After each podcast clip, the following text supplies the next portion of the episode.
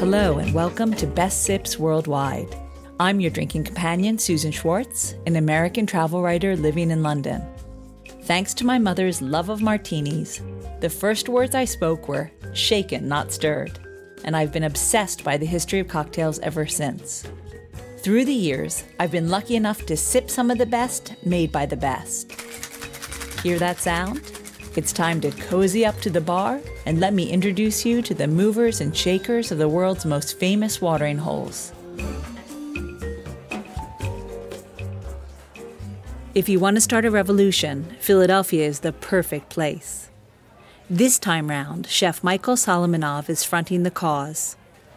It was as if no one ever ate Israeli food before Zahav, his acclaimed restaurant, began wowing the crowds and critics alike. Their drinks menu is equally as glorious, and bar manager Jeff Bartosh joins me today to let me in on their secrets. So, why don't you tell me a little bit about Zahav? Sure. Um, Zahav's a modern Israeli restaurant on the Society Hill section of Philadelphia. Um, we've been here for a little bit over eight years now. Oh boy, I can't believe it's been so long. Mm-hmm. Yeah, time you know time's flying, and we're keep on somehow we keep on getting busier and busier and busier. So it's it's a f- Saturday night every night. I know it's, it's really really hard to get a reservation. Mm-hmm. yeah, some um, you know Fridays and Saturday nights now we book up two two months in advance was oh when boy. we start taking reservations. So it's definitely definitely a competitive uh, reservation restaurant for sure. But you're just mm-hmm. not any restaurant mm-hmm. because you mm-hmm. have a wonderful chef, and the chef is very famous. So why don't you tell us a little bit about him? Sure. Uh, chef Michael Solomonov. He is the uh, chef and one of the partners here at Zahav Restaurant. Um, he was born in Israel. Um, his family moved to Pittsburgh when he was about 12 years old. Um, went there, went back to Israel when he was 18 years old, and he, you know, didn't have a job. He didn't speak Hebrew very well since oh he was like a little bit rusty.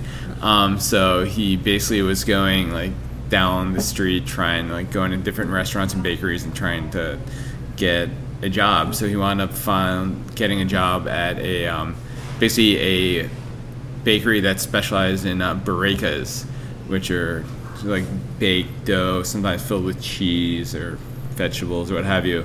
And you know, he was working there six days a week, 12, 15 hour days, and he discovered his love for cooking. So he came back to the United States after a little bit, um, went to culinary school um, down in Florida, and then uh, after Florida, um, he had a couple family connections here in Philadelphia. Okay. So actually, his first job here in Philadelphia was working at Vetri, uh, which is another very famous uh, restaurant here in Philadelphia.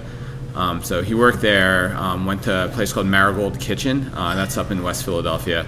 Um, still open today. It's gone through a couple different ownership changes. Still a great restaurant. He was there and then um, he wanted to open up an Israeli restaurant. So how lucky it. for Philadelphia mm-hmm. that he managed to be here. Absolutely, it's uh-huh. something that's unique. It kind of started. You know, there are a lot of Israeli restaurants opening around the country now, and we were like kind of the first that kind of put Israeli cuisine um, on the map here. So. Right, because I lived in New York for a long mm-hmm. time, from Philadelphia. I had never had mm-hmm. hummus until I went to England, mm-hmm. and it's such a big part because of the Lebanese connection. Mm-hmm. It's such a big part of British eating, mm-hmm. really. I don't know if I want to say cuisine, but definitely everyone has been to a Lebanese mm-hmm. restaurant. And until people like Michael, mm-hmm. it didn't really exist here. Mm-hmm. Even when I lived in New York for 12 years mm-hmm. or 13 years, it, I never went out for hummus, you know? Mm-hmm. It's, yeah. So it's really, it's kind of a new cuisine mm-hmm. for America. Yeah, it's like a new kind of like, un, it's un, undiscovered kind of cuisine too, where, yeah, people ask, so what is Israeli cuisine? Like, Israeli cuisine is kind of like an immigrant cuisine, not unlike American cuisine, where you know, it, Israel is a country of immigrants, the United States is a country of immigrants, and the people that come from around the world kind of dictate what the food is. So there, you know, I have Eastern European influence, there's other Middle Eastern influence, Northern African influence. There's influence from all over the world going to like such a small place. So, like inevitably, the cultures, the food is kind of going to come together and we have you know there's some dishes on our menu they might have ingredients or influences from three different countries and that's just all on one plate so and it's really interesting kind of like see like have those like avenues available to kind of travel down to influence the food so mm, gives us a wide range um, flavors to work with. So basically, I have like an unlimited pantry, which is really fun. And chef Michael Solomonov, he also has won a lot of awards, and that's why we're here Yes. today because not only is it one of the new Israeli restaurants, we're new, if you call eight years new, but he has also been um, named um, um, chef of the year, right? Yeah, by he's won, a, James yeah, he's Beard. won a James Beard Beard. Award. Um, won James Beard for Best Chef Mid Atlantic. Mm-hmm. Um, this year, he was a finalist for Outstanding Chef in the entire entire country. So basically, just being a finalist means a top five chef in the United States. So, you know, for me, it's an So honor. he's one of the great yeah, chefs in America right mm-hmm. now, which is really, really exciting. Mm-hmm. But we're not here to talk about mm-hmm. food. We're here to talk about drinks. So all of that, um, you know, please tell us how that um, translates and fits into your bar menu, your cocktails, and things like that. Sure. So basically, you know, for a lot of people, it's kind of like a new cuisine here. So a lot of people are walking into the restaurant for the first time, and you know, they've never really had this food before. So even for me, when I started, I just started off here as a server, and when I started working here, it's almost like learning a new language. So it takes a while. Like even when you start working here, it kind of takes a while to like learn what everything is. So like for guests walking here, in here for the first time, like seeing all these you know, all these words, all these different foods, ingredients that you're not familiar with can be a little daunting. So our service staff is amazing at kind of like guiding people through the experience. And with that part, our bar program kind of goes hand in hand. So you're having food you've never had before. So try a drink you've never had before. You know, maybe go a little bit outside of your like dirty martini comfort zone per se. So we try to do like some fun cocktails and you know since it's such a food and such a chef driven restaurant, we definitely try to we do have a couple savory cocktails on the menu that pair that are kind of designed to pair well with the flavors that are in the food as well. So Well, I see mm-hmm. on your menu you have mm-hmm. about a half a dozen mm-hmm. specialty cocktails. Um, how was it? uh, Well, let me say some of the names because Sure. they're great names. Um, the Z and T, um, Israeli salad martini, the marble rye, uh, and we'll get to lemonana in a second. But the sunset view. How did it come down to just these six as your um, your, I guess, starred cocktails? Sure, we kind of, you know, we start with like the Lemonana and the Marble Rye. Those are kind of the two Zahav classics that are always on the menu. Um, the ZNT is a fairly new one, and that one is probably going joining that pantheon of drinks that are never going to go on the menu. So that kind of gives us three other cocktails to work with, and we're always kind of constantly changing things over. So we kind of want to have something on the menu for like anyone. We don't want someone to walk in the restaurant and be like, oh, I don't really think I'd like any of these cocktails. So there's something, there's always going to be something that's like fairly approachable, not Okay. too, you know, like out there or unfamiliar um, on the menu. So take like the Israeli salad martini. Now we basically have that on the menu two months out of the year. So we, when it's, you know, summer now we're getting great produce from the farmers. So we have, you know, great heirloom tomatoes coming in. So what we do is we take, uh, we take gin and we infuse it with heirloom tomatoes uh, cucumbers, a little bit of parsley, let that sit for two days, and then strain it out and like push all the juice out of the tomatoes and cucumbers and everything. So Let me just clarify Mm. for everyone. A Pennsylvania or New Jersey tomato is Mm. different from any other tomato you have ever, ever had. I can say that I come to the United States Mm. specifically to eat these tomatoes. So to have a gin based with, you know, combined these tomatoes, it must be mm-hmm. insane. It must be mm-hmm. fantastic. it's really great. No, it's really great, and it's one of the things where people are like leading up to it going on the menu. We usually get about five phone calls every day. Like, is the Israeli salad martini on the menu yet? Is it on the menu yet? So we have to wait until we're getting like the perfect tomatoes, and then use that season around like two months. So And I wonder if Israeli tomatoes mm-hmm. are as good as, you know, Pennsylvania. We'll have to go to Maybe Israel we'll and- have and to take a little research trip and find out. So that definitely is, you know, a blend of cultures. Mm-hmm. Obviously, we have the gin from Britain, the tomato, you know, and but it's still the. Mm-hmm. Israeli salad. Uh, I love that, and the marble rye. You know, of course, that harkens to the Jewish Mm-hmm. um, uh, influence, I guess, of you know Yeah, so rye bread in a cocktail. Because it says what pumpernickel and caraway infused bourbon. So you've got the American and the. Uh, And there's some uh, toasted caraway seeds in there as well, a little bit of celery juice. So basically, the way I describe it to people in a weird way, it's almost like a deli sandwich in a glass because you have the toasted bread, you have the caraway seeds, you have the rye, know, you have the celery. So uh-huh. without it's the really meat, fun. yeah, which yes, is good. Yes, without the mm-hmm. meat flavor. Uh, well, let's Yeah. come mm-hmm. to the lemonana because I believe from my research that that is the most Israeli of the drinks, and really, it's. Why don't I let you tell me about what Sure. lemonana means in Israel? Yeah, so in Hebrew, nana means mint, so basically it means like a lemon mint drink. Um, in Israel, it's mostly drank as a non-alcoholic drink. Um, but here, before the restaurant opened, um, Chef Michael, um, he basically went on a research trip with the opening staff. They went to Israel, kind of see what the, you know, the food scene was like there eight years ago, and kind of draw influence for the restaurant. I know they were just drinking lemonanas everywhere, so when they came back here, like we have to have this on the drink menu. So we had it, and they um, this obviously you know since the opening, so before my time, but they found it, it tastes best with bourbon, so that's what we make. Which make most it things with. do, right? Most things do taste Yeah, best with yes, bourbon. Uh-huh. I wholeheartedly agree with that. Um, and we also make it um, a little secret off the menu thing you can ask for is to have it made with uh, arak, which is an anise liqueur. Um, so it's kind of in the same vein as like a sambuca or ouzo, um, Uh-huh. but it's only made with water, um, grapes, and anise seeds. So it's like it's a lot drier and zestier. Um, so that really makes it Uh-huh. That sounds amazing. I'll have to try that. very and look, you heard it as here, well. guys. You know now that there's a secret menu. Mm-hmm. All right. Um, now let's talk about you a little, Sure. if that's all right. Um, I saw you. You were training to be a sommelier. Mm-hmm. Yeah, so I just passed the um, the first the intro level, I guess back in June, end of June. So I did that. I'm kind of studying, plan on taking the next, the certified level um, early next year. Um, I've always loved wine, and then when I started working here, I kind of found an even like more profound um, love for it. Um, the general manager who was here, um, who's now he's a beverage director for all of our restaurants, and he's a general manager at Fisher. He's one of Which is one of your other restaurants. One of our other restaurants, Fisher. yes, up in Center City, and that's more Ashkenazi cuisine, whereas we're more Sephardic cuisine.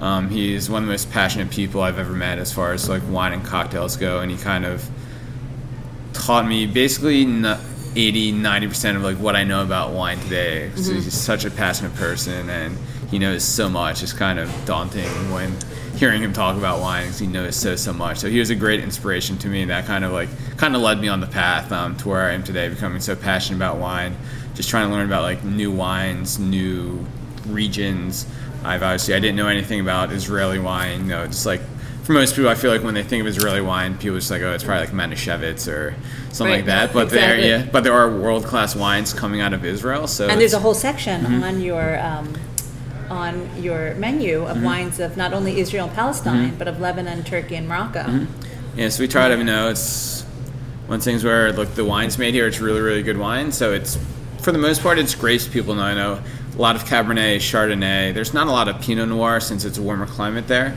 um, but a lot of like Burgundy and Bordeaux varietals, um, if you will, um, coming out of Israel, and they're really great wines. And they pair obviously they pair really, really well with our food. So. It's really fun to be able to have a conversation with people and be like, "Oh, if you like a white Burgundy, I have this wine on the list you might like. If you like like something from the Rhone Valley, like a really nice meaty Syrah, they make that in Israel too." And We- how open are people to trying new things? Do you feel that once that you got Mm-hmm. them through the door, they're all yours? I mean, for the most part, yeah, you know, every once in a while I get someone who's like, I want a California Chardonnay. And I'm like, you know, I'm sorry I don't have that, but if you like California Chardonnay, you'll love this wine. It's from Israel. It sees a year in oak. It's got that nice kind of like rich texture that kind of California Chardonnay is better or worse. They're kind of known for that now. Um, but, you know, just like with you know, the food, there's something for everyone on our food menu. And on the wine list, there's something for everyone on our wine list too. And the wine list I read is Mm-hmm. one of the top 100 wine lists in the whole country.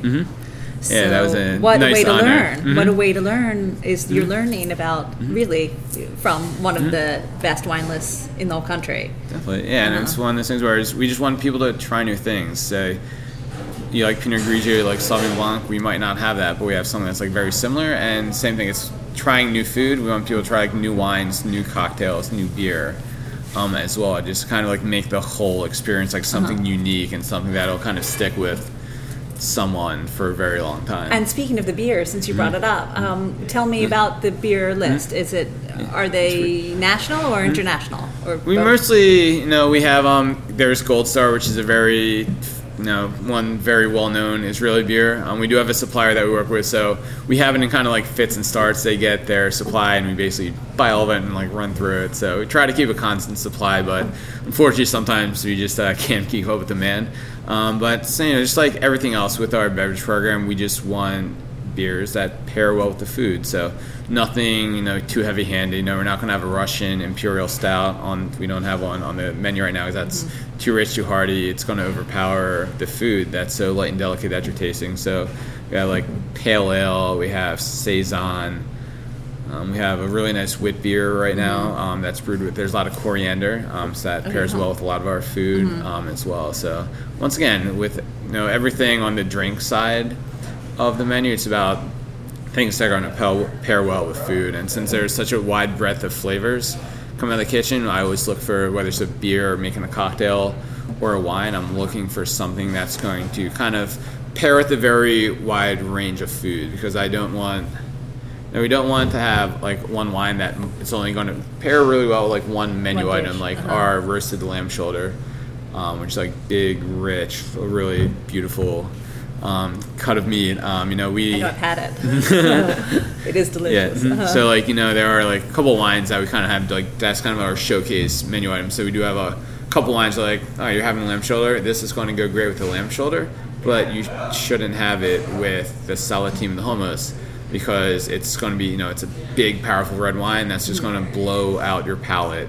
Um, with the salatim and hummus, you won't be able to taste that. So it's about kind of finding wines that kind of paint a big picture, and then kind of having that conversation with people too, and be like, hey, if you're going to have one bottle of wine throughout your entire meal, maybe go with a richer white or a rosé or even like a really nice light red because that's going to kind of pair well with the widest array of flavors. So we love, you know, we just like myself, like my the whole staff here, like we just we just like to talk to people, kind of figure out what they like to drink and kind of give them the best recommendation that we see. 'Cause, You know, we, you see we have a lot of really interesting wines on the menu. Like for the most part, with the things from like Israel, Lebanon, Turkey, um, they're you know that's where we get all the kind of like more common varietals, and then the wines that we have from say like France or Italy or Spain. For those, we kind of go like off the beaten path. So they're wines that are like very small production. They're natural wines. They're a little bit funky, kind of like a little bit like more like off the wall. So you know, there's a lot more history there. So there's a lot more experimentation where there's mm-hmm. in Israel the modern winemaking industry only really got started back up in the 1980s, 1990s. So That still like a pretty, mm-hmm. it's still pretty young there. So there's not that kind of like level of experimentation per se there. So a lot of the Israeli wines are they're much more like classic in style. Mm-hmm. Obviously, you love talking about wine. Mm-hmm. yes, I could talk for hours upon hours and hours. Well, I'm getting thirsty Yeah. talking about all this, so let's go make a drink. Sure. So now you know how to order Lemonana the next time you're in town. Thanks to Jeff for letting us in on the secret. We're staying in the city of brotherly love to chat with our next guest, Anna Frey, proprietor of One Tippling Place. All she wanted was a great local bar in her neighborhood, so she created it herself. Stop by next time to discover why she's going back and forth to Mumbai, all in the name of cocktails. Until next time, bottoms up. For more information and links to everything you've heard about, plus a bit more, please visit bestbitsworldwide.com. Thanks for listening to Best Sips Worldwide, a spin off of Best Bits Worldwide. Always remember the wise words of Oscar Wilde all things in moderation, including moderation, and never drink and drive. Okay, I said that last part. Theme music is by Steven Shapiro and used with permission. You'll find me at the bar